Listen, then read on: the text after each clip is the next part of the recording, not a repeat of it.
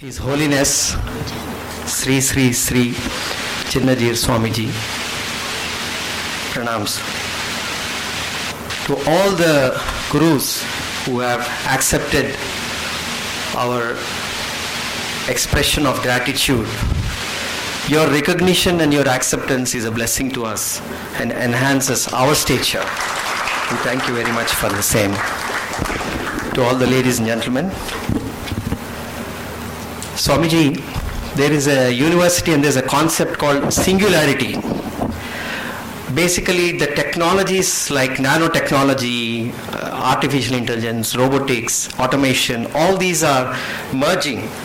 And there is this concept that by 2045, machine intelligence and human intelligence will come together. This is their belief. On the other hand, it is our belief that there is another singularity that will happen. And that is thanks to a large population in the world that is doing uh, yoga, uh, looking at meditation.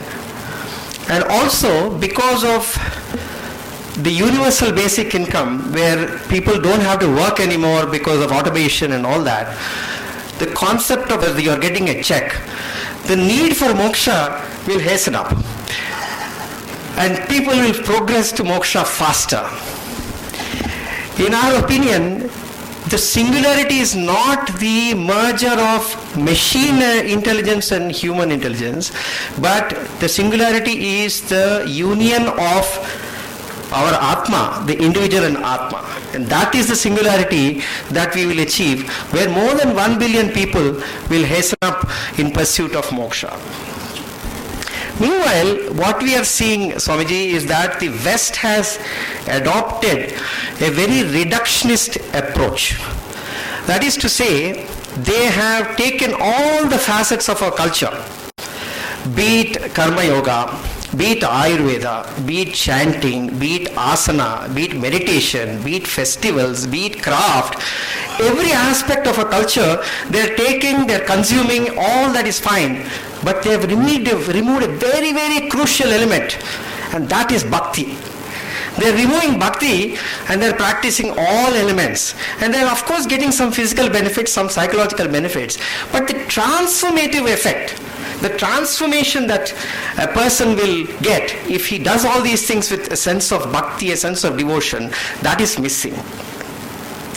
There is also a growing religion uh, called Western Buddhism. This is basically what they are doing is that they are creating a new type of God, uh, a new Buddha, a Buddha who never was, Buddha who we knew, but who never was. So they are adding some features to him. They are removing karma, they are removing uh, uh, moksha, they are removing all those elements, rituals, and saying that no, no, this is not Buddhism. And they are adding something like making him a social justice warrior and creating a new God. This is a new phenomena that is happening called Western Buddhism. Then there is also another category called spiritual but not religious. This is a growing phenomena. More than 30% of Americans call themselves as spiritual but not religious.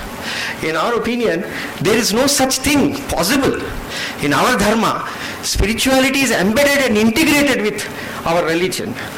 Our karma, our gnana kanda, or karma kanda are integrated. There is no separate thing that you can remove. Spirituality is separate, religion is separate. Perhaps if you don't want to do rituals, you don't lose devotion devotion is very crucial for spirituality. So therefore we want to create a new category called spiritual therefore devotional. And that is what we are trying to uh, do. We are aiming to re- create this category. We are working, working to bringing back bhakti into our day-to-day life bringing back the value of rituals.